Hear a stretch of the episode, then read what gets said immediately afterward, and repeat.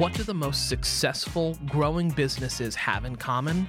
They're working together in Slack. Slack is where work happens, with all your people, data, and information in one AI powered place. Grow your business in Slack. Visit slack.com to get started. Well, you know, the thing is, is it looks so easy and a lot of people think that like i just started a business and like damn they were they were like i was in target i don't no it took 10 years of pure sweat equity until i got to target. My first business i started in 1999 and i still this day I, I always say like i had employee of three and then that was me myself and i three of us we did everything. I mean, we're talking about delivery to, uh, I was the president, the, the secretary, the receptionist, the janitor. I, I did everything.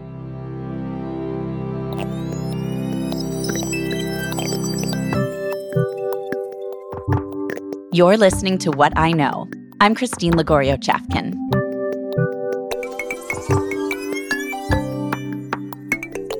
Today's episode The Way Out of Worry. I've interviewed Toni Ko several times over the years because over the years, Toni Ko has founded three totally different, totally fascinating companies. Her first, NYX Cosmetics, spelled N Y X, you'd recognize from the beauty aisle of Target and other major national retailers. She built the company from scratch starting in 1999 using experience she had gained over the years working with her family's beauty supply stores after they emigrated from Korea when she was a teenager. But a massive success in that business, which turned into a massive exit for Toni, meant she couldn't work in the beauty industry, where she'd spent not just her career, but her life for five years. So she went in a totally different direction and learned some of the most important lessons of her career when she stepped away from her passion. I won't spoil too much, but let me just say in brief, it didn't go well. These days, Toni is back in beauty, and both her heart and her head are fully engaged in building a company that creates and brings to customers new beauty brands from influencers, designers, and celebrities. I'll talk with her about how she got to a very dark place but then climbed back up, back to the creative company building place she is today. But before Toni was a serial entrepreneur and master brand architect, she was an immigrant kid being immersely schooled in entrepreneurship. I am a third generation entrepreneur in my family. My grandfather was an entrepreneur my father was an entrepreneur and I'm a, I turned out to be an entrepreneur too. And I think I kind of always knew that I was going to do something on my own. My grandfather was in a fabric business in Korea, specifically like fabric dyeing business. And uh, he was very successful. And I'm the last child in my family meaning that I'm four years behind my older sister and three years behind my older brother. So when they went off to school, I spent a lot of time alone. And I spent a lot of time alone being around adults in the family. We're multi generational family, so we all lived at the same compound, kind of. And uh, I spent a lot of time around being around my grandfather. And you know, I was very young, but you know, I think I had a lot of uh, subconscious learning just by overhearing the conversations that they had. Like without even learning, I was learning. And I just realized this recently. It's like an incredible discovery that I realized. And I'm very grateful for it. My family moved to US when I was 13 years old, and I came to this country without knowing how to speak the language. So I knew how to say yes, no, and thank you. And I was put in seventh grade and I was like, boom, dropped in. And my parents they basically said go. No tutor nothing. I had to just learn everything from scratch. Like you can't understand you can't speak you can't read. It, it, was really really tough years. But i think like me being like like very independent and i'm a little stubborn as well uh, being like a little stubborn and being very independent and self-reliant self-resilience like all of that like really helped me be who i am. And uh, i started working in the family business first generation immigrant. That's what a lot of people do. A lot of families do. Uh, they start a small business, and you, as the immigrant parents' children, go to work. So I went to work after schools, weekends, vacations. We never took a day off. Um, I think we did not have a day off for like the first until I was like 21. I was 21 or 22. Um, so from 13 to 21 or 22, so like nine years, eight, eight, nine years, we had zero days off because our store was always open. And when we took our first vacation, actually we were forced to go on a vacation because uh, this is when uh, uh, uh earthquake happened in Northridge. And our our locations our retail locations were in that area and then the roof concaved in on our business. So we basically lost everything. So we no longer had a business. So my mom decided hey you know what? If this is to be let it be. And we went to hawaii for the first time wow you you literally had to be forced out by a natural disaster exactly oh my goodness Oh, correct me if I'm wrong, but your parents' business was it in cosmetics? Yes. Yes, yes. So you had you had an education in this very sort of specific realm um, that you you took into setting out on your own um, and founding NYX Cosmetics. Can you tell me about that journey and the first, you know, first kind of seeds of the idea and how it turned into how you turned it into its own brand? That's very true. Um, I feel very fortunate that I have been put on this path.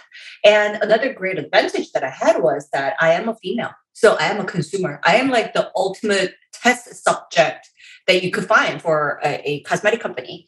And because my parents, uh, they got into a beauty supply business, um, I immediately, and I was working at the family business all the time.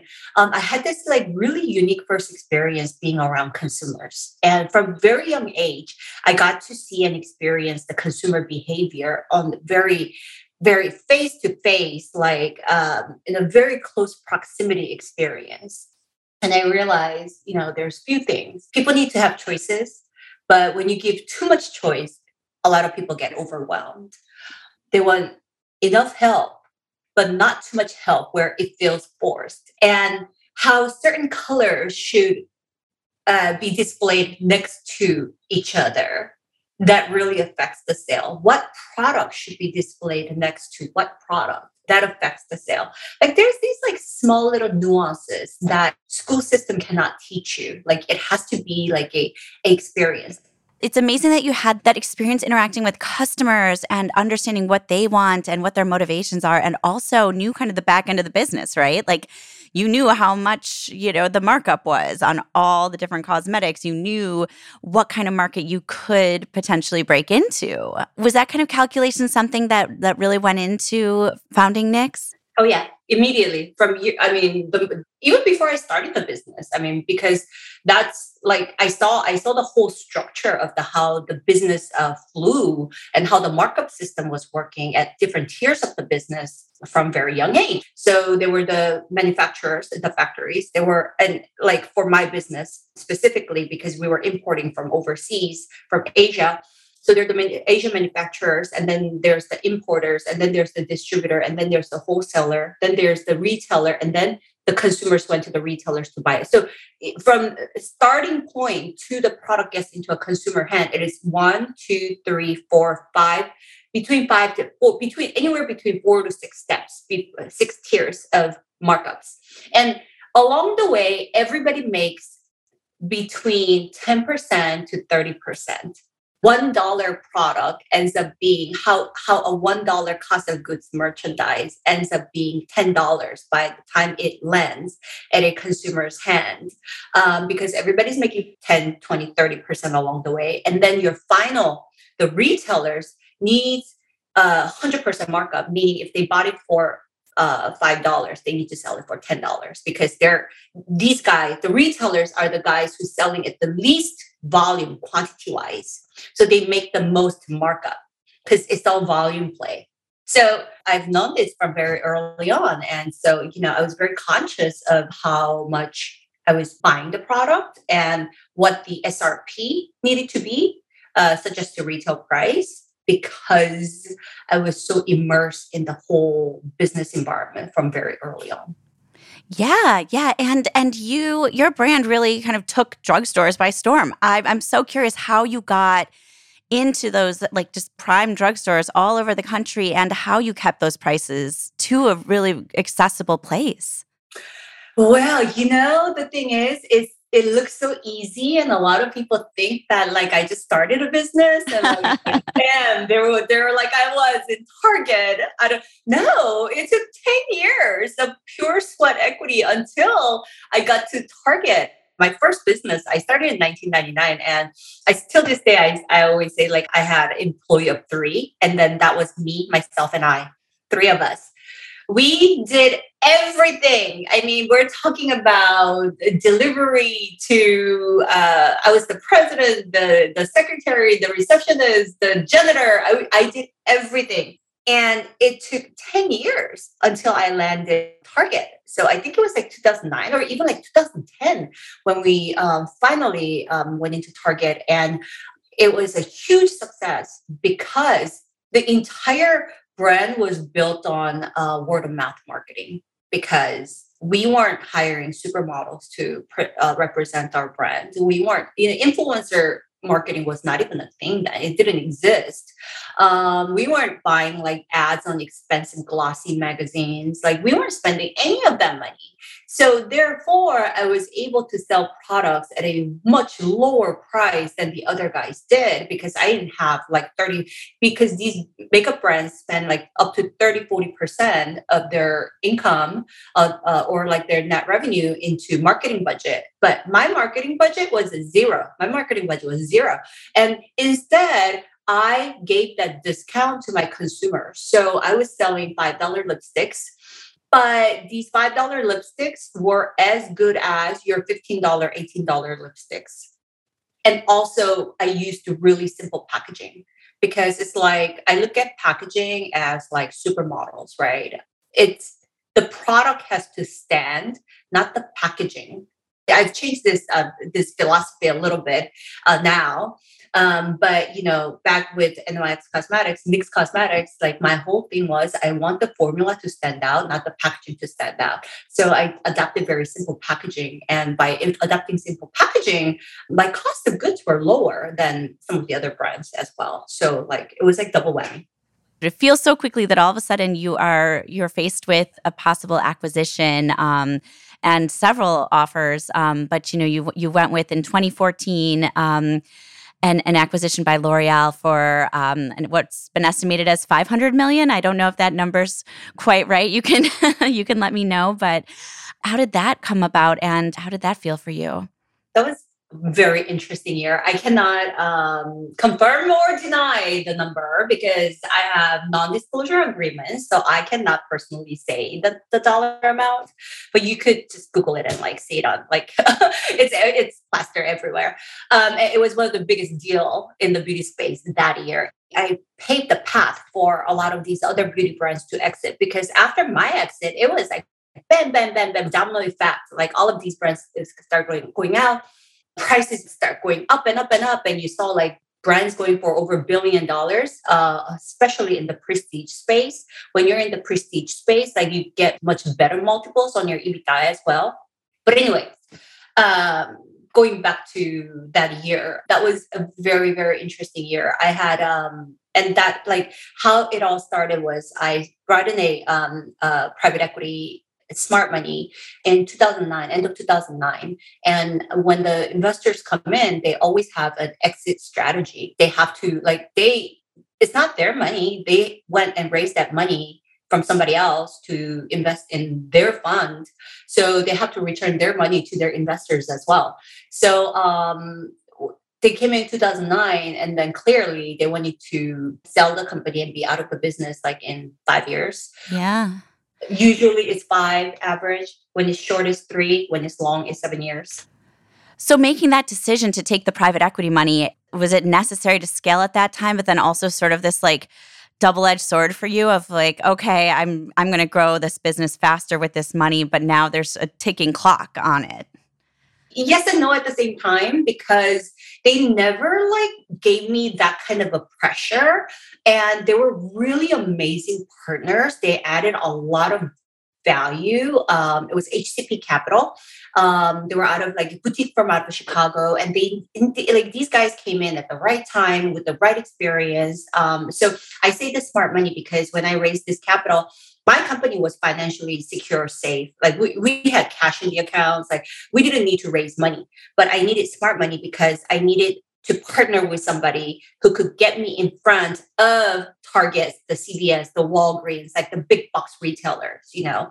And but I just didn't know how to like. I was doing all these trade shows that costed me so much money, uh, year over year, and I wasn't going anywhere. Like no, like no buyer would take the brand, and so I needed to partner with somebody who could put me in contact with the right sales group, with the right buyer at accounts.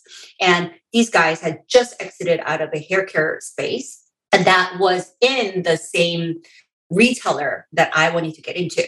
So after I they did a minority deal, and so after they came in, they put me in contact with a sales rep group out of uh, Minneapolis, um, and that was kind of like really revolutionary. Like that was like a turning point, like pivoting point where the company was just never the same again. And you know what I realized doing uh, going through a capital raise too was I did so they did so much due diligence on my company, and like you know like at first I'm like oh my god these guys are asking thousand different questions questions. It's driving me crazy.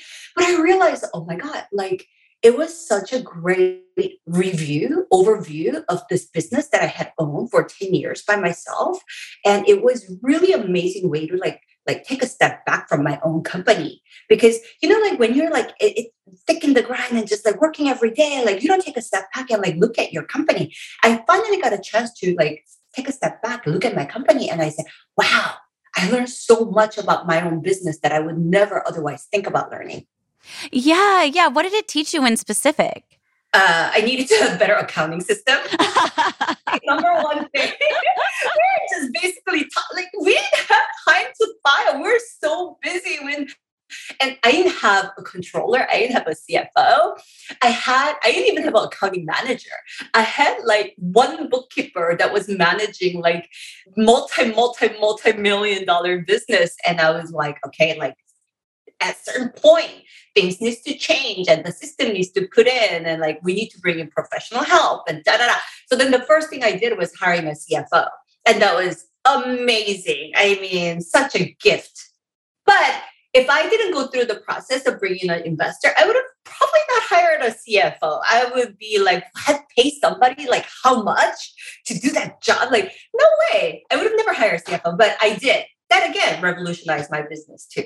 So, so much learning from that. And so uh, they came on, and we kind of like we just we were just blowing through, and um, Target we did such a great business at Target that uh, we expanded really quickly. And also at the same time, now because we were doing um, so well at Target, the words get around pretty fast. Now we were being approached by other retailers and like it just clicked on me. I'm like, ah, like when you go to sell, it's really hard to sell. Like the real way to sell is for your products to just fly off the shelf and have the approach, have the buyers approach you instead of you approaching the buyers. Um, so that's like what happened. And uh, but again, like I go back to where my investors were really like we had a really great partnership and we really had zero issues the whole time but that's partly because we were the company was doing so well we're so profitable i was making so much money for these companies why wouldn't they leave me alone yeah, yeah, absolutely. It's so interesting that you once you got into Target and you say the product was just flying off the shelves.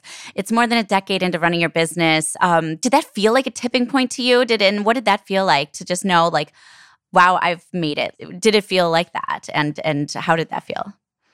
No, never. Till this, day, till this day, I don't feel like I've made it.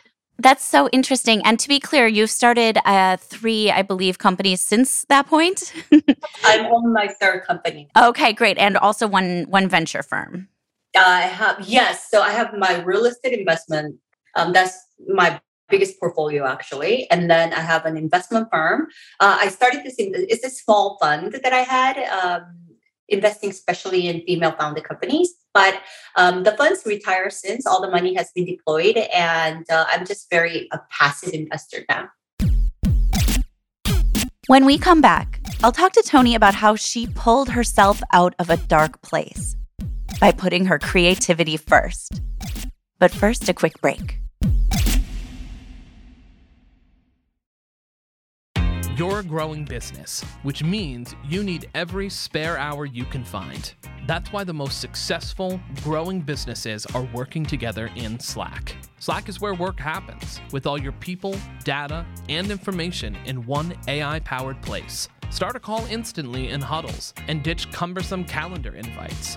Or build an automation with Workflow Builder to take routine tasks off your plate. No coding required. Grow your business in Slack. Visit slack.com to get started. Tell me about um, what happened after you sold NYX Cosmetics and how you got into sunglasses.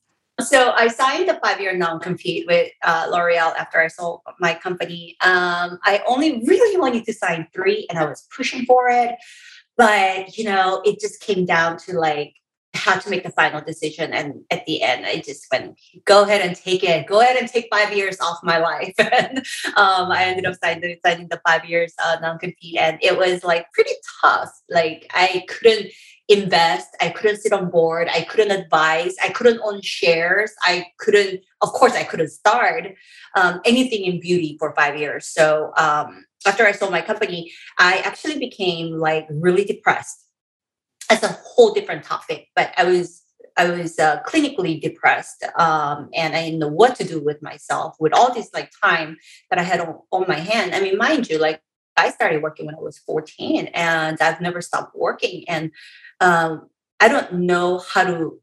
I, it's almost like I don't know how to not work because it's just been my entire life it's almost like my self identity, your life passion, your life's mission, your life's like everything. And like that all like that gets like pulled under you and you kind of like shrivel and go, wait a minute, who am I? Like what am I here to do? Like you have time to think about things and it just was not in a really good place. And I needed to like pick myself up. And I I'm a um I'm more of a very creative business owner, entrepreneur. Um, I'm a very visual person. I'm a creative person. I'm not your typical like ops, like or finance based, uh, strong business owner. And I needed to like really put my creative energy into something, creating products. Um, I find joy in it. So I looked at like a lot of different industries that I could possibly get into. And sunglasses was one of it because there was a lot of value to it. Like I looked at the industry and I was like, well, this is you could sell to both men and women. It doesn't expire. It's small enough where you don't have like a huge, uh, huge warehouse needs, um, and that was like very attractive to. And every single person, like almost everybody, owns sunglasses, so it was very like attractive to me. Um, and I did market research, and I said, wow, and and I personally love wearing sunglasses. I it's almost like a fashion statement. I feel like sunglasses also gives you a personality, like depending on whether you wear aviator or cat eye, oversized, like it like really gives you a personality. And so I started the business. And once I started the business and you know opened that that lid to the pot and like really like dove in, I realized, oh shoot, like there, I should have done a little more market research. um, there were a lot of things that I didn't know. I didn't know like the manufacturing process. Just because I like wearing sunglasses does not make me an expert in that industry. I didn't know where to sell the products. Uh, I had never sold it before, and I like, and then I realized like it, this industry is really dominated by this one other company that owns like eighty five percent of the entire market share. Like literally, laterally, like this company owns the brands, the retail, the like all the outlets. That they own everything. Like, the, like it's so hard to get a get a footing in and the only place that you could really sell the product is ecom but that's one area that i'm really unfamiliar with. It's something like tech is not my jam. So it wasn't a huge success that i had hoped for. Um, i ended up exiting out of that business uh, for a undisclosed uh, she's doing air quotes. In 2019 but I have to say, this low that I experienced from my second business was much more of a value teacher to me, so much more valuable teacher to me than my high from my first business. Yeah. What did you learn in, in specific? Um, what do you take with you from that experience? It's not about like a very specific learning. Mm-hmm. You know what's really important is not just to learn about what to do, but learning what not to do is so important. And you know, like we uh, we all are driven to like make a to-do list, right? It's so important to make a to-do list, but also at the same time to make a list of things to not do. Don't waste time on like certain things. You don't have to like jot it down, but you know, like it's, it's, it's instinctively know what not to do. Besides like the learning, I think the biggest value that it's given me is my ego depth, like literally. Like I needed to have that moment. I needed to have that experience. I needed to experience it for me to be the person that I am today. Yeah, and the creativity of starting that business um, did lift you out of the de- the depression that you were in. Is that isn't that right? It, it did. I was able to focus my energy in things that I love to do. Yeah, I mean, you know what? People pay money to go learn how to salsa dance, how to paint, how to do like all these things. I was paid, I go see a therapist to, you know, like I paid the due for me to go and play. That costed me a lot of money. Moving on. Uh, your non compete did expire, and now you are the founder of Bespoke Beauty Brands. Um, tell me about the business.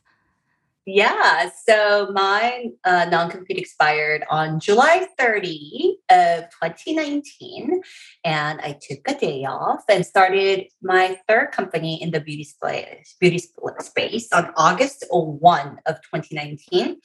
And uh, it's I'm back in the beauty business, but then the concept's really different. It's not a brand that I own wholly.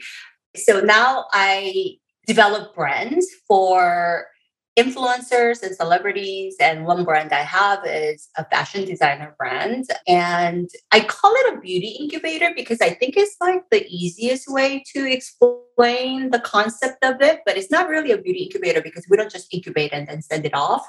Uh, we will see it through exits, meaning we'll see it from the birth to not the death but you know, uh, like college graduation. Let's just say that.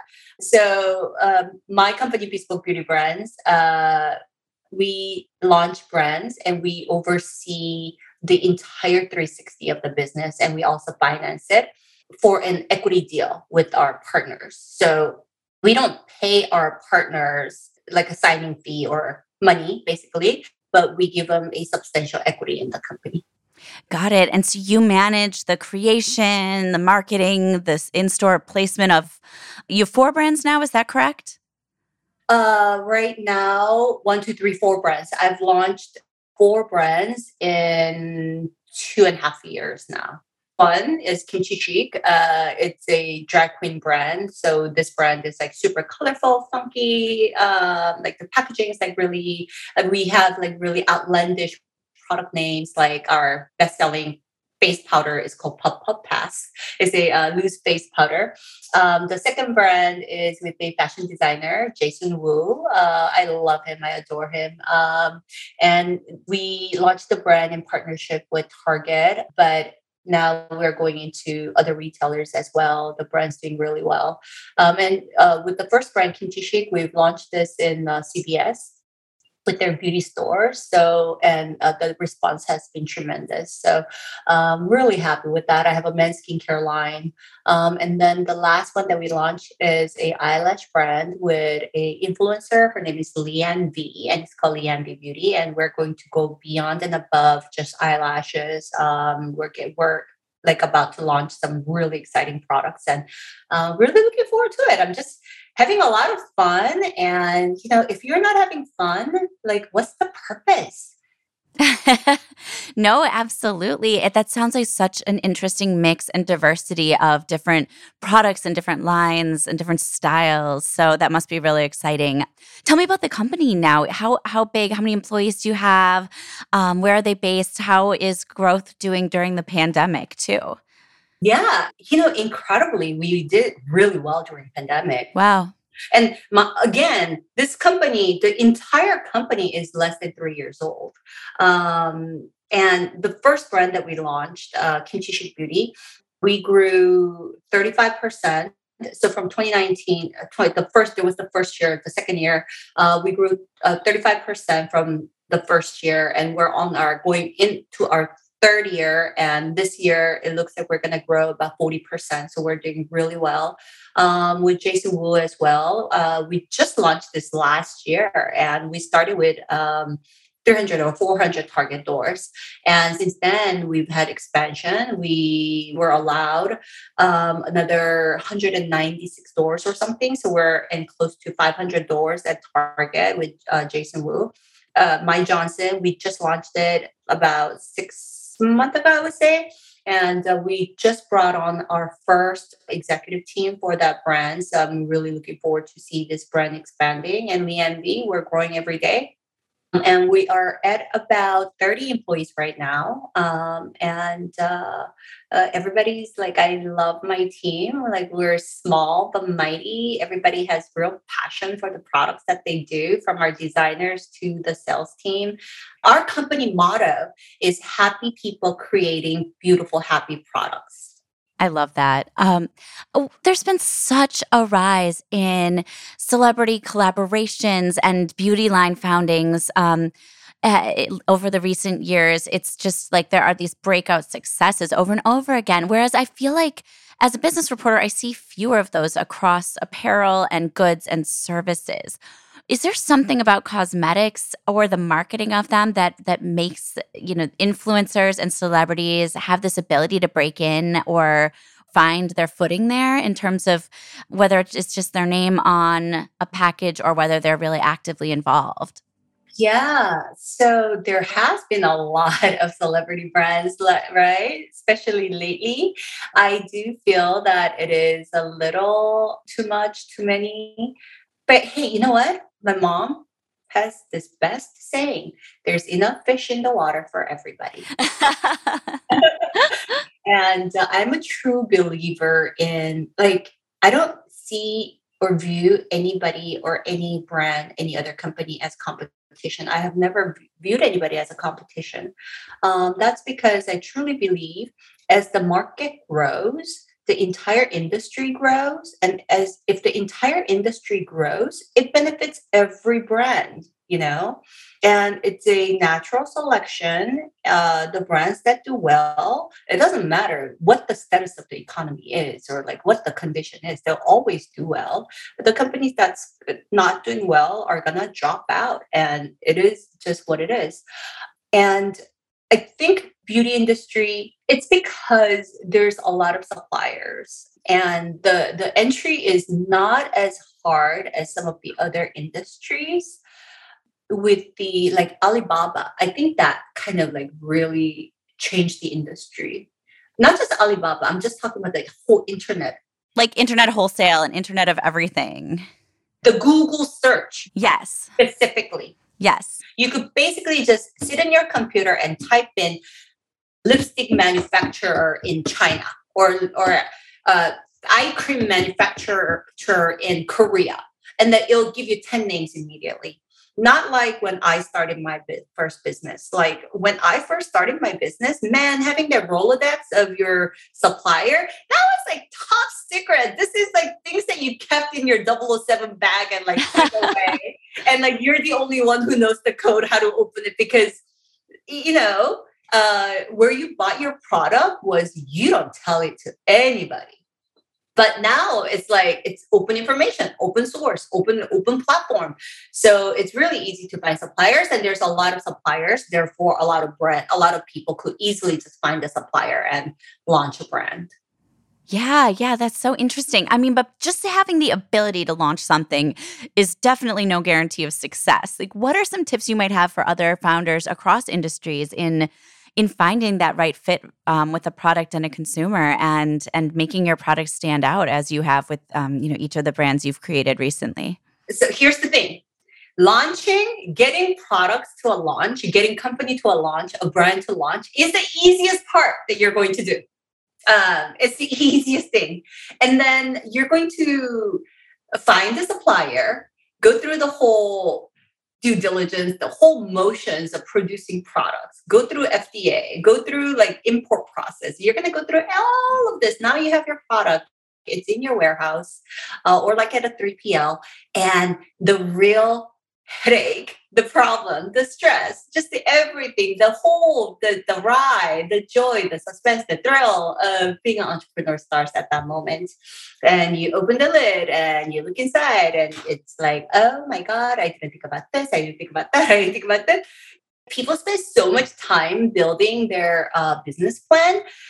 I say, you know, toss it in the trash, like shred it because nothing in your business in real life business is going to go flow through how you planned it. No. So, number one, most important is to be flexible. You have to be bendable, you have to be moldable, you have to be flexible and go with the flow. Like, literally, a lot of the times, just go with the flow. You have to be master of your of yourself of your thought business itself is like being stressful is given having multiple problems thrown in your face is given. There's so many variable issues, problems that are just given that you have to just kind of chill back and like sit back and say, all right, what's the solution? Like you have to be very solution driven. I think um, key is to find simple solution to complicated problems. And a lot of people, a lot of really smart people make the mistake of finding like they create problems, like they create a really complicated solution to a really simple problem. So like really um simplifying everything to almost like dumbed down version of a problem. Um, it's a practice skill. You have to practice it a little bit, but you just get better at it. And you know um, more time you spend being a business owner being an entrepreneur um, you just get better and better and better each uh, each day. Um, next week you're going to be a different person. Next year you're going to be a different person that you are today. And actually if you're the same person that's not good. Right right. Yeah not that you should change as a person but you should expand as a person. Um, mm-hmm. yeah and and when you are the business owner the core of everything is that at the end of the day, everything is your fault or like everything is your problem. There's you cannot blame anything on anybody. At the end of the day, you're at the head of the company, and every it doesn't matter what happens by when, whom, which employee, which situation. At the end of the day, it is your problem. You have to find the solution for it.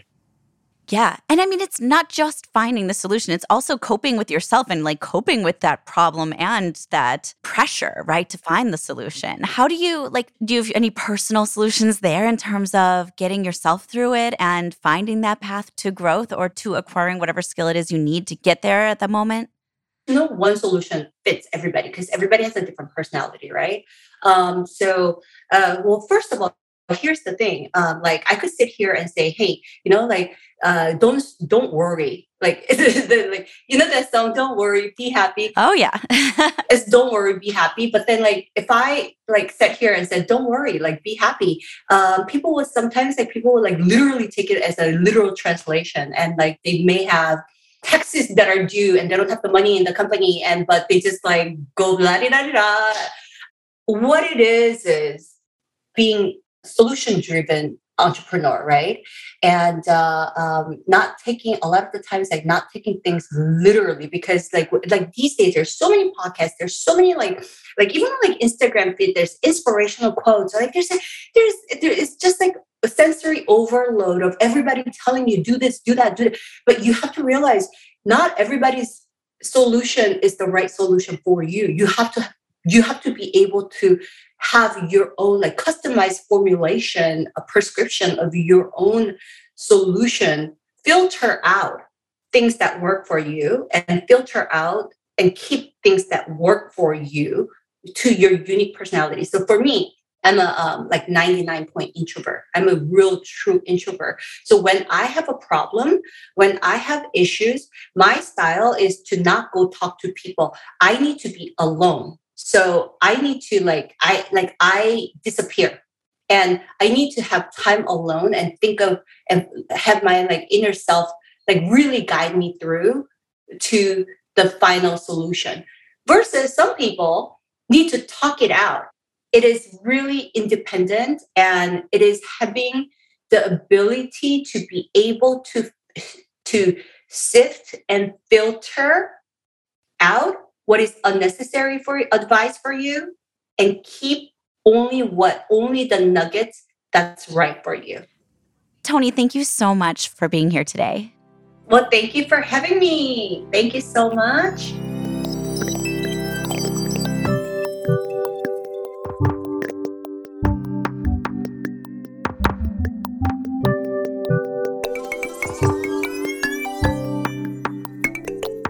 After speaking with Toni, what really stuck with me is that her ideas about being solution driven are at once a counter to simply sitting there worrying, and also inherently take into account that every founder's problems are unique.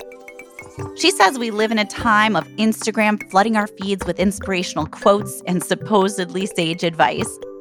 But advice isn't one size fits all. You are the one who knows your business and your mind and your body. And you are the only one to find the simplest solution to unforeseen problems that arise. It's not easy, but it is on you, Toni says. For her own part, she's found ways to make the challenging portions of her job and her life more manageable, more interesting, and even more fun. And that's something we can all learn from.